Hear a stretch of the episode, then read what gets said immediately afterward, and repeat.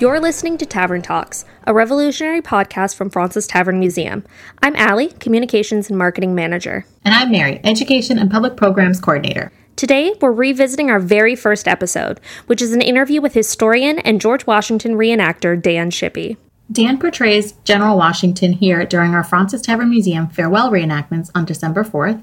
He was a historical advisor on turn for Ian Kahn, who played General Washington, and he's the founder of the Breeds Hill Institute, an organization that fosters discovery of the revolutionary ideas of the American founding through entertainment, education, and community projects. Each year at Fraunces Tavern Museum, we reenact George Washington's emotional farewell to his officers, which happened on December 4th, 1783. This year, due to COVID 19, we're bringing Washington's farewell to you. Dan is joined by Bo Robbins playing Colonel Benjamin Tallmadge and Michael Funk playing General Henry Knox in Fraunces Tavern Museum's first ever digitally produced farewell. The film Washington's Farewell premieres on Friday, December 4th at 6:30 p.m. On this episode of Tavern Talks, Mary and Dan discuss the ins and outs of portraying General Washington, Fraunces Tavern's role during the Revolutionary War, and what it really means to be in the room where it happened. Okay, so tell us a little about yourself. Let's see, the short story would be I was born in Southern California, still live in Southern California, have worked in entertainment, have worked in education. I started working in commercial film when I was 18 years old, and I remember the last day I worked in commercial film, uh, a man came up to me and said, Have you seen a 40 foot alien pod? And you know, I looked at him and I said, "No, I, I, don't think I have today." And that wasn't the strangest question I'd ever had out there. But you know, as as I was leaving the lot that day, I literally saw a forty foot alien pod on the back of a flatbed truck turn and go up Sunset Boulevard, and I'm like. Do you know what they were filming it for? I have no idea what they were still filming. to this day. Still, yeah, no idea. But but it's one of those. I went, huh, there it is. And so that was it was a good good exit from from that. Um, How did you fall into Washington and yeah, that's that becoming is, Washington essentially? It was kind of a weird thing. After uh, after 9/11, I started kind of on a, a quest to ask myself, and, and you got to remember, here I'm I'm talking to you in the in the financial district, basically of, of New York, uh, where 9/11 is very present. Every day, yeah. And here I was on the other side of the country, and so everything we watched was literally, you know, on a screen. And I think you'd be shocked if you could have seen how the impact was, even that far away, even that remotely. But I, I kind of went on a thing because right after that, you know, there was this big national unity and everyone agreed on everything and we all loved each other and kumbaya, etc. But um, I kind of went into that moment of going, this this isn't going to last because you know there's there's big differences in, in, in opinions and how we face things. And, and I said, you know, what what do we actually have in common? And at some point, I said, you know, whether or not you just arrived in the United States and, and are, are looking to become a citizen, or whether you were born here, everybody owns the American origin story. So I started to get into the question of, well, what does that mean? What, what do we mean when we talk about being American? And I started to research history that I pretty much ignored when I was younger. I, I remember specifically the day I checked out of history. I was in junior high. I saw this amazing picture in my history book of a knight on horseback and it said the medieval era. And I said, Oh, I got to know about that. And it was a paragraph long of the most boring. I think, and I come to think about it, it the feudal system. And it was right. a paragraph, it was boring as all heck. And then it was on to the next thing. That was it. And I yeah. went, This is dumb, this is lame, push it aside. Wasn't really interested. Uh, sometime in a college course, I took a class called uh, History as Biography. And I went, bam, this is fascinating. Why, why isn't history interesting? And then at that point, as I was talking about, I started educating myself about the founding. And I started an organization to teach the founding because I said, people don't know this. I didn't know this. How, how did we all miss these great stories? That, that these stories belong to us. Why are we missing this? Amazing people, amazing things because there really is so much. There's a ton. I mean, and there, and there's stuff that even when you get into it, it's like there's so much still to be researched, to be done, stories to be told. Yeah. So I, I started looking for ways to tell those stories, and that the organization was called the Breeds Hill Institute, and and that was a, a, a lesson in marketing that I've learned because uh, you know it, it was very funny because I thought, well, you know, everyone thinks the Battle of Bunker Hill was on Bunker Hill, but it happened on Breeds Hill. That's like one of those great first talking points. Why are you called the the Breeds Hill Institute. Very quickly, I've, I've learned that uh, the Breed family will be calling you because they'll, they'll want to know if you have more information on their family. And people from Boston asking for tourism information regularly. And I said, Which is this, fair. This, yeah, which is fair, which is fair. And I so you know, who knows what I would name it if I was going to go back and do it again today. But you know, uh, as, as time was going by, I, I fell in love with first person historical interpretation because I saw I saw how effective it was. Oh, I mean, yeah. people were able to be taught so much so quickly, and they engaged. And when they asked the questions and got answers back, or when they got their hands on things, they, there was a new level Yeah. of learning. Yeah. And so I started asking people, okay, if you can see anyone, if you could talk to anyone from the era, who would you talk to? And uh, time and time again, people said Washington. I said, that's great. I'll, I'll have to look and see if I can find someone to portray Washington. And I'm growing my hair out long, you know, which I'm not a long hair guy, but suddenly I'm growing my hair long so I can I can be 18th century. And someone says, well, you know, you've got a real Washington thing going on. I said, what are you talking about? They said, you're tall. I said, yeah, okay. So have you seen your nose? uh, I hadn't thought about it much, but uh, they said, "No, you've got a Washington thing going on." I said, "Yeah, that that'd be tough." They said, "That's that's who we want to see." And so I started the research, and I don't think anyone starts any project realizing how much, how big the project will be. No. But um, In a museum world too? No. yeah, my you friend. never realize. yeah, right, exactly. you never realize. Um, and if you did, I don't think you'd start. So I think it's fair. I think it's, I think it's a, a human trait to not understand how how how hard anything is going to be, and that's why we try it. That's the fun of it. Yeah, right. and then you find out, you know, okay, this was really, really tough, but you know, it becomes really worth it. My friend Dean Malissa, who of course is the uh, famous for being the Washington for you know uh, many, many more than a decade for I think now up to about 16 years at uh, at Mount Vernon. He said, you know, the the good news is is you've begun. Yeah. The bad news is this road never ends. Oh no. And it's true. You know, I will never be done learning about Washington. You think about how many people you know in your life. You think about how many connections, how many things brought you to the point you're at today. And there's still so much to go. And so when you're looking at someone's life, trying to learn someone else's entire life, and some of that is going to be in gaps. I mean, we're, we're really lucky with Washington, hugely documented life. There's some other people's stories that it's like, how can we be missing this person's story? But if they didn't leave, uh, you know, Look at Samuel Fraunces's yeah, life. right? How can that be such a big gap? a, we live in a dark cloud of Yeah. just mystery every single day. right, and yet people, you know, here these he interacted with incredibly famous Washington people. Stewart. Yeah, This was a man one point, around right. Washington who owned several very successful taverns in New York City and, in yeah, Philadelphia. and was we, very respected. we have no idea the year he was born. yeah, which is crazy. Yeah. or where? Yeah. really, right? We I mean, you've got we- an idea of the general area, but not. We know that he came to New York City. We know that he opened up a tavern two years later. Yeah. There's a gap between those two years where he did nothing accordingly to We have no Right. Information about hmm. any of it. And we're just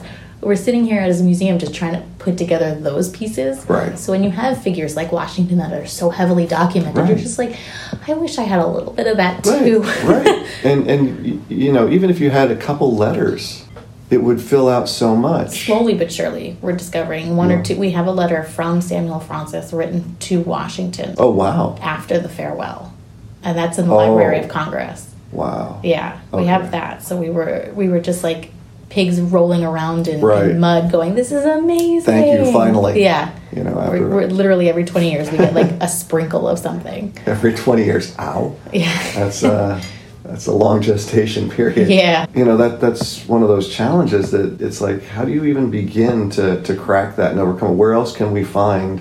You know, where will the next piece come from? Mm-hmm. And, and with Washington, it's like it's it's actually kind of the opposite problem in some ways because you're drinking from the fire hose. It's like I have every letter that he wrote to Congress. I have every letter you know he wrote um, to to specific members of Congress or to different officers. It's a lot to keep in your brain yeah, and uh, and we will get people that will, will come up that as I always tell people that nobody comes looking to talk to Dan, which is good because I'm here to talk to I, it's very nice. Thank you. It's very nice to be talked to. Do you find it's hard to turn the Washington switch off? No, no, because actually it, Washington is work always for me. Always. I'm, as you can tell, way chatty. Yeah. I consider myself to be a person who approaches life with a lot of humor. Washington's far, far more stoic. Now I do insert a little humor into him. I was gonna say you made some jokes I, yesterday. I, but if you notice, they're never like overt jokes. They're just things that I can say that are funny because people know it's Washington. You know, it's like, oh yeah, but yeah. You know, for instance, yesterday I said uh, I told my wife I would be home for Christmas some eight years ago, and you know, and people really laugh at that. But you know, that's that's just the fact of that is one of my favorite things Yeah, to talk about yeah. for the farewell because when the when the kids come in or when our adults come in, they say, you know, what happened after? And I was like, he went home. He promised his wife that he was going to be home for Christmas. That's adorable. yeah. because it, it the event truly in a way humanizes these men and Yes. Oh, you Oh, know yeah. you have knox and you have washington these huge giant generals Right. crying and Right. it really breaks down this masculine you know Yes. just fold Well, in front of you it wasn't just yeah. a guy in the painting it was Right. these humans you know And even as a, as, as a more stoic character, you know, when you read letters in the era, they're incredibly warm towards each other. Yeah. The This love is- and affection I bear towards you. yeah that you know, was it's- true brotherhood Yeah. And, and these, you know, again, eight years of war. yeah And when I think about what happened in that long room, and he's looking around seeing these are the people who are left. Mm-hmm.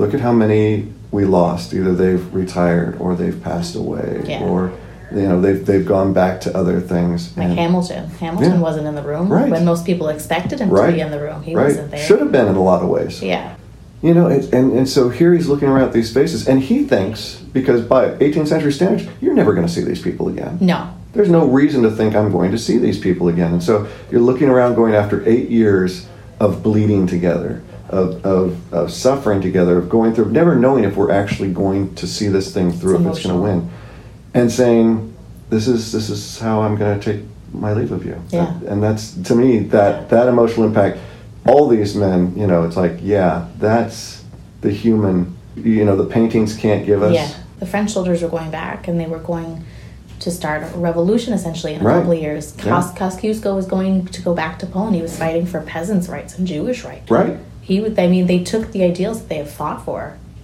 never going to see each other Yeah. again, and getting and just going to fight again. It's easier to connect with the adults on that level, Yeah. but having the kids truly understand there's no Right. Wi-Fi. Right, right. You're literally writing a note. Yeah, If the wind is right, maybe your letter will, letter will get Might to get somebody there, in like six months. Right. You know, and It's that, big that- shoes to fill. It, oh my gosh, you feel the weight of it, and that's one of the things that um, you know. Like yesterday when we were you know, reenacting the the tavern or the the long room specifically, there was a, a moment when I'm, I'm working my way down the line, and the lady here, it, I can tell she's overwhelmed with emotion, and I try and stop. Everyone I look at, you know, I I look at them and try and say with my eyes what we've seen, mm-hmm. the things we've seen together, what we've been through, so that everyone is getting that experience of actually being in that moment. And she's, you know, very impacted by it. But then I got to her husband, and there are tears running down his Oh. face. And it's everything I can do not to just bust out bawling my eyes out there myself. Yeah. You know, uh, even now I'm getting a little weepy about it because, you know, for them, for that moment, they're looking at Washington yeah. and that's more than than big boots to fill that's you know that's that's a responsibility that i take incredibly seriously i want to disappear at that moment i Right. want to be for them that so that they can touch that history so they can have that moment that connection because again it's their it's their history Yeah. It's accessibility to their history, Yeah. I think, is the bigger kind of crutch on that. Yeah. Sometimes it feels very stuffy and it doesn't feel very real until Right. you have a reenactment and you have these people come in and talk to you as if they are those people. And it does make a big impact. We have a, a docent who has her own colonial wear who comes in and she greets the children as they come into the flag gallery in the mornings and they, they see the flag gallery and then they see Anne dressed dressed up and they're like, Oh my God, this is so cool. And I'm like, keep that momentum, keep it going, Yeah. keep it going, because Right. I'm just wearing jeans. Right. Keep it going. But yeah, it's it is it's heady stuff. I do know a few Washingtons out there that are all about them. They love the praise.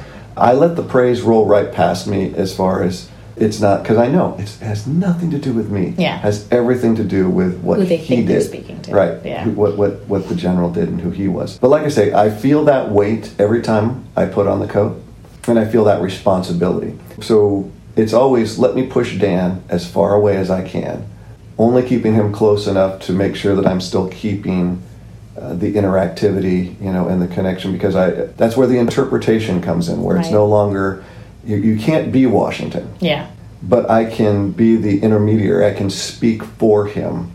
And there will be some translation because there are more than 200 years separating us, and language differences and cultural differences. You still want to be able to uh, make sure that you, you don't alienate them. I feel that I have to be the translator so that we get the, the cultural difference.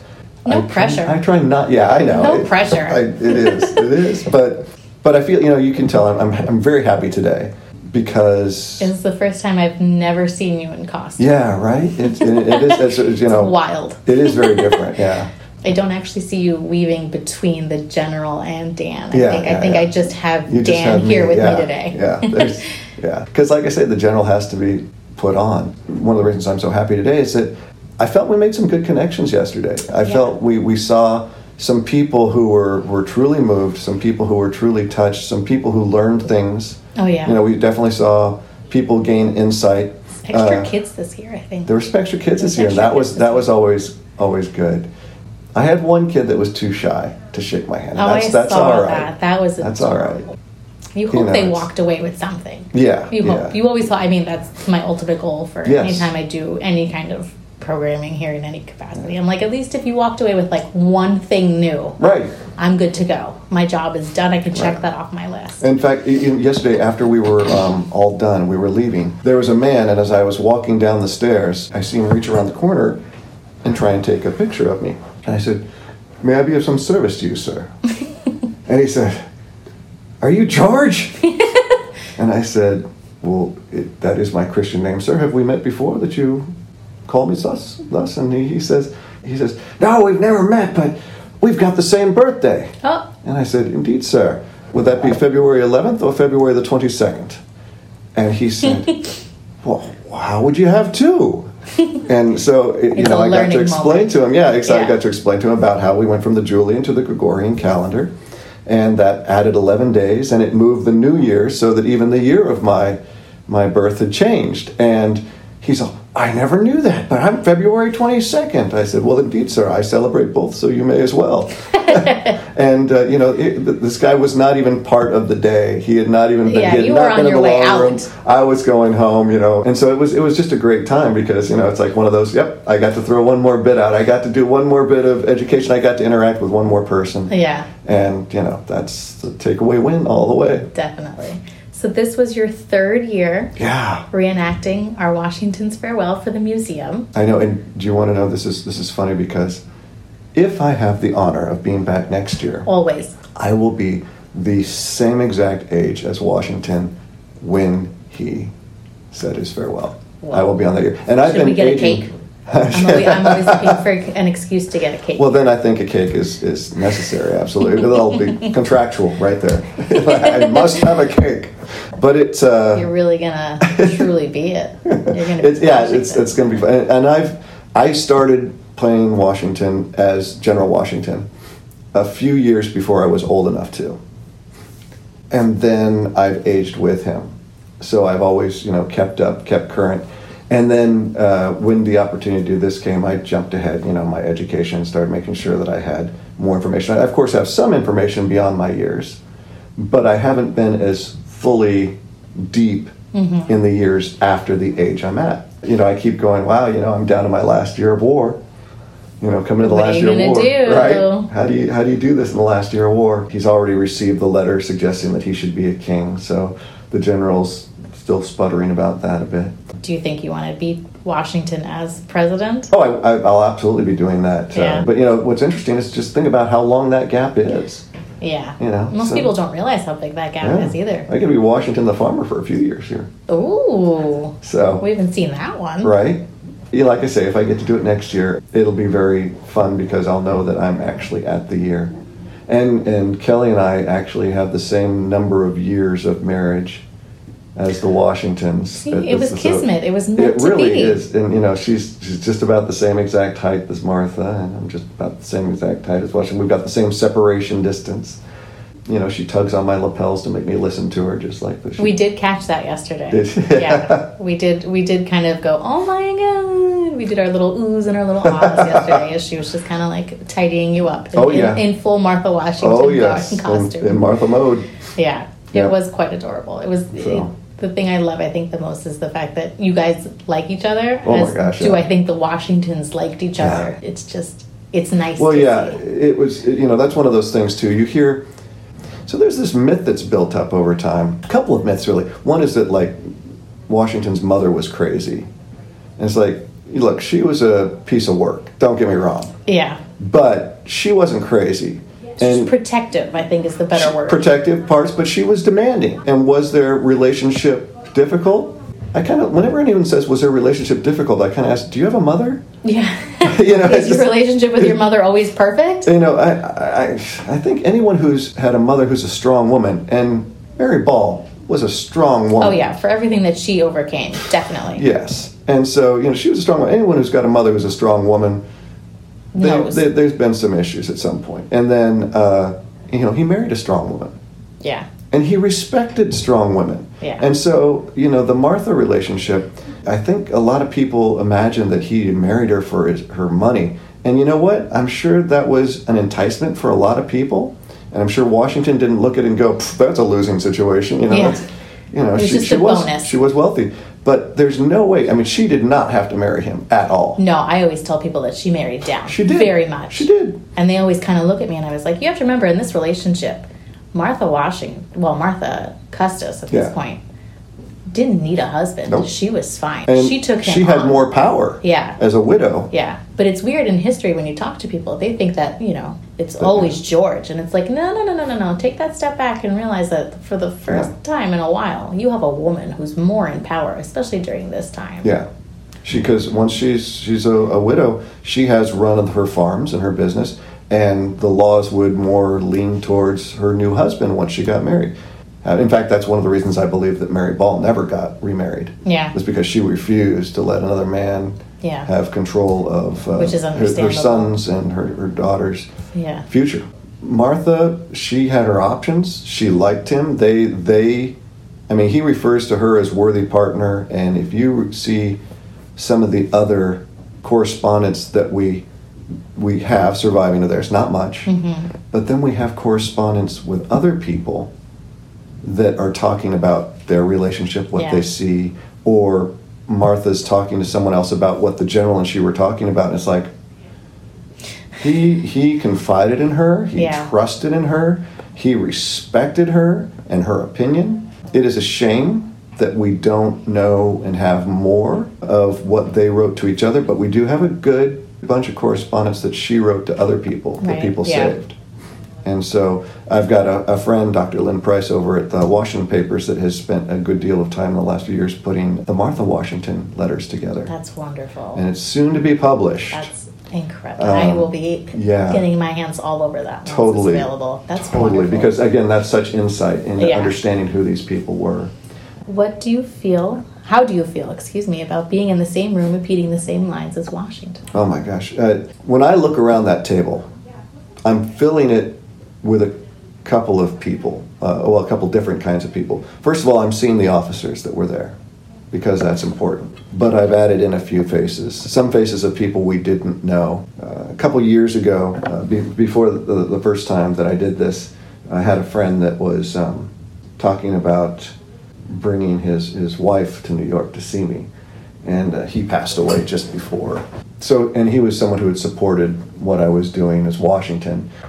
And he's, so he's one of the faces I see there too. But, um, you know, and, and other people that I know have, have given service because I, some of the officers who we don't know what their faces look like, I put in those people so that I have that extra as I'm looking around of, of knowing what I'm looking at. It's an overwhelming feeling. It is. It Yeah. is, and that you know, knowing, you know, like like he's he's looking at these people, he's not going to see them again, and he knows what they've given, the service that they've given. So you feel all that wash over you in that room. You just you know. You know that room was used so many other times, but this this this one moment in time, this space that you know saw this gathering, this once in history gathering, you feel the weight of it and, and you let it wash over you. Mm-hmm. And, you know, I'm standing and looking out the window when people come into the room and I'm trying to, you know, get collected. And I just don't see the street that's really down below. You know, I see what was there Totally different. that world that was there. It chokes me up. I get pretty uh, emotional about, it, which makes it easy to get into character. to, to to be in that moment and give those words. But it, it's always it's always heady, and yeah, it's like all of a sudden you're like, oh, I'm there. yeah. I'm there. Yeah, and my only rule is don't break anything. Yes, and, and thankfully we haven't. I think reading the the Tallmadge memoirs Oh, yeah. with the scene really does help Yeah, the visitors understand more of what's going Yeah. on because I can only do so much in a two second Right. introduction. Right. Whereas Tallmadge is reenacting himself writing that memoir and you turn around and you, Yeah. you like light up even more of what was going on and what you said. Right. And it, it's always wild to me that we only have just that one most likely, probably Again, accurate yeah. depiction of what happened. But I mean, even the Tallmadge memoirs were written many years after. yes, and we do talk about memory creep. You know that as time goes by, we remember things slightly differently. Yeah. A great example, actually, for me is 9/11, Yeah. because I can I watch the video now or the playback, and they say this happened at this time, this happened at this time. It's in different orders in my mind. I remember it different, but I know that they're right because they've got the, the timestamp on it. Yeah. And I think, gosh, you know, how much more when you live in an era where there was no playback. How much? You, yeah, my. I mean, it's not as dramatic, but I usually ask the kids that come in. You know, what did you have for lunch last Tuesday? Right. You know, where were you sitting? What were you eating? Do you remember any of those details? Right. And they kind of like have to stop and take that step back. And I was, you know, I said, it's great that we have this, but take that step back. Remember, he wrote this many years after. Right. He has to recall. Do you think that he maybe made himself a little bit more important? Do you think he took a step back? Well, you know, Yeah, was he the one who gave Washington his cup? It's it's a fascinating. It's as short as it is. Yeah. You get the idea of some pretty wild adventures in there. Yeah, that memoir is the only reason we have the museum today to back up any of those claims. 54 Pearl Street is, has seen some stuff in history. Right. It, it- Washington's farewell, I think, is the top of the pyramid of things that have happened because it's a Washington thing. It's where he came. You know, it's like an Edgar Allan Poe house. Right. He came here. He was birthed in 17 different locations. He ate here. He did all these things. It's like if it's got a Washington stamp on Right, it, you have to investigate it and make Right. sure that it's accurate as possible. Yeah, and in, in the, the history that's you know in this part of New York from that era. Is unseen. Yeah. Is unseen. Yeah. And so many plaques in downtown New York. Right, and but what's funny to me is how many times I'll, I'll run across people who will say, you know, well, does, does any of that really matter? Oh yes.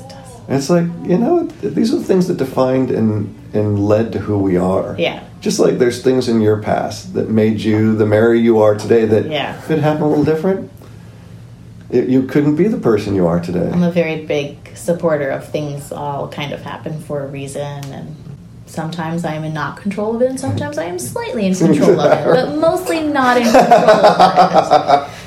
Yeah. It. It's a very But, humbling uh, experience. It is, it is, and I think that the and that's that's one of the amazing things about this place and this museum. You know, you recognize that the lives have passed through here. Have I you talk know, about that steered our course. constantly of just especially when I was going through and making the architecture tour for the, the building's 300th anniversary. Right. You know, 54 Pearl Street is 300 years old. crazy. This is, you know, me going back to the minutes from the early 1680s of, well, I want to buy I want to buy this lot of Right, land. right. I have to fill it in because we're on water. We're on Right. we're on landfill. And you think about it that way and you think about, you know, we talk about Washington coming and giving his farewell, but this was a tavern every other day of the week. Right. Fraunces opened those doors. And People the- were coming in before, here. right? It was a deli- they never we have no proof they even lived in this place. Really? Yeah, they built it. They had their residence over on Wall Street. Right. By the time it was built, they didn't like where the neighborhood had come because it was literally just ships outside and Oh, merchants, which was perfect for a tavern. But I mean, the wealth of the, the Delanceys, right, they right. didn't, and the Van Cortlandts, they didn't want to be here. So you, you have to talk about people who have come through this door on a regular basis. You know, somebody was coming to get their mail, have the the broadsides come in. The Stamp Act has been Right. passed, the Tea Act has been passed. You have Right. a shipment coming in. You even want to find out what time it is and have, you know, some playing cards and some gambling and you have to think about it that way. And it's, There's- yeah. you know, I am not the first person to unlock that door in the morning, and I am not going to be the last. Right, yeah. I am just this tiny staffer in this I- I- museum I that be wasn't always here. I get to be here at this time in this place, but, Yeah. um, but this place will continue. This place continues with and without me. You, you really, I mean, it was very overwhelming when you learn 300 years of that Right. history at some point in time, and you're like, okay, so me and my pen and paper are nothing. Hopefully, somebody will read this No. tour in a half, you know, in a half a century, and it will still exist. Yeah, as, as they say, the powerful play goes on, Yeah. and you can contribute a verse. We have this tiny little building that stands around all of these skyscrapers. Yeah. And we're, we're still going. We're still kicking. We've got our retaining wall from, from the 1719, and we're still kicking. Good day. Uh, This is General Washington, and you're listening to Tavern Talks. It's like he was in the room with us. Thank you. Thank you, Mary, for taking the time to sit down with Dan and bring us this beautiful conversation. Of course, it's always a pleasure to sit down with Dan and talk about our mutual love for the Revolutionary War. Don't forget about our farewell film premiere on Friday, December 4th at 6:30 p.m. Tickets are only a dollar and they go towards fundraising for the museum. We hope you enjoyed this episode of Tavern Talks, and we hope to see you at Washington's farewell film premiere. Thanks for listening.